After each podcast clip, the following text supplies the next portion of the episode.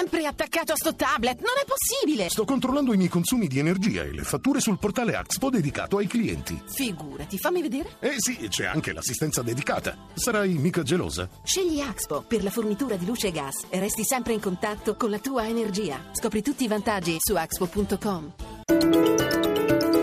Radio 1 News Economy. Buongiorno da Paola Bonanni. La Commissione europea è pronta a presentare formalmente una serie di accuse contro Google per abuso di posizione dominante. Google avrebbe tre mesi di tempo per rispondere e poi presentare ricorso contro le accuse alla Corte di giustizia dell'Unione europea. Ma nel frattempo la Commissione potrebbe imporre la fine delle pratiche ritenute anticoncorrenziali. Le indagini dell'antitrust europeo sono state avviate cinque anni fa per sospetto abuso di posizione dominante nel settore della pubblicità su Internet e delle ricerche online online e potrebbero concludersi con una sanzione pari al 10% del fatturato del gigante californiano, sia con una multa pari a 6 miliardi di dollari. Ma veniamo ora ai mercati finanziari. Linea Milano con Riccardo Venchiarutti. Buongiorno. Sì, buongiorno. Due notizie la mattinata. L'inflazione torna a crescere in Germania e in Francia, più 0,5% e 0,7% rispettivamente a marzo. Gli operatori sperano che i consumi ripartano anche nel resto d'Europa. Le borse poi sono positive nell'attesa del consiglio direttivo della BCE previsto per oggi, durante il quale Mario Draghi farà un bilancio dell'operazione quantitative easing a un mese dall'avvio. In questo quadro il FTSE MIB a Milano sale dello 0,89%, Londra più 0,47%, Parigi più 0,62%, Francoforte più 0,54%. Oggi ci sono dei titoli in particolare evidenza, se non sbaglio. Sì, in evidenza Montepaschi Siena sale dell'1,80% dopo l'accordo sulla cessione a poste del 10% di Anima e l'indiscrezione di un possibile accordo per il debito con eh, Nomura.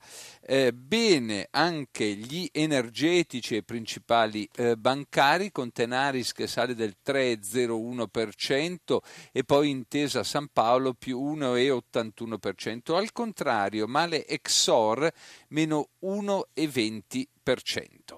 In considerazione degli appuntamenti proprio di oggi, no? parlavi di Draghi, come va Euro Spread? Come vanno? Dunque, cominciamo dallo spread, il differenziale fra i titoli Stato italiani e tedeschi è poco mosso, indicato a 115 punti base, mentre il cambio fra euro e dollaro è a 1,0575.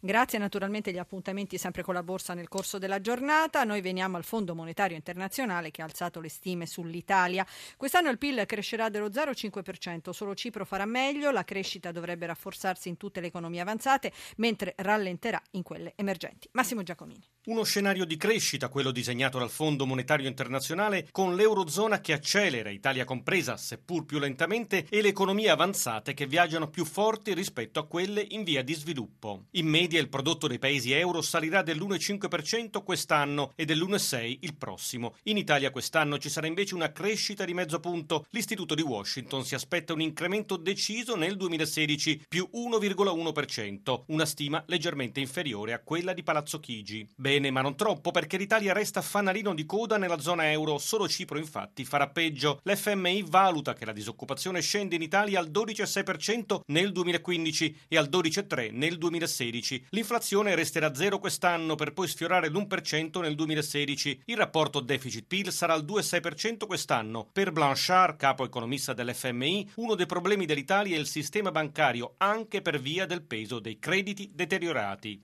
Turismo, oggi sciopero nazionale per gli addetti dei pubblici esercizi dei tour operator, delle agenzie di viaggio, della ristorazione collettiva e degli alberghi. Si tratta di un milione circa di lavoratori che da oltre 24 mesi attendono il rinnovo dei contratti nazionali. La protesta, spiegano i rappresentanti di CGL Cisle Will, sarà rafforzata in tre mobilitazioni a Milano, Roma e Taormina. E allora Anna Trebbi ha chiesto al segretario generale della FISA Scat Cisle, Pierangelo Rainieri, di illustrare le richieste. Sentiamo. Certo, la crisi ha colpito pesantemente tutti i settori, compreso il turismo, ma secondo noi senza un contratto di lavoro non è possibile progettare un futuro di qualità per il turismo nel nostro paese. Ma perché è così difficile raggiungere un contratto? Qual è il nodo da sciogliere? Ma i nodi da sciogliere sono ancora diversi, anche la parte economica. Noi crediamo che il nostro paese non si riprenderà se non si riprenderà anche la capacità reddituale dei lavoratori. Bisognerà arrivare ad un rinnovo di contratto che dia un aumento almeno pari a quello ottenuto Federalberghi, cioè dovrà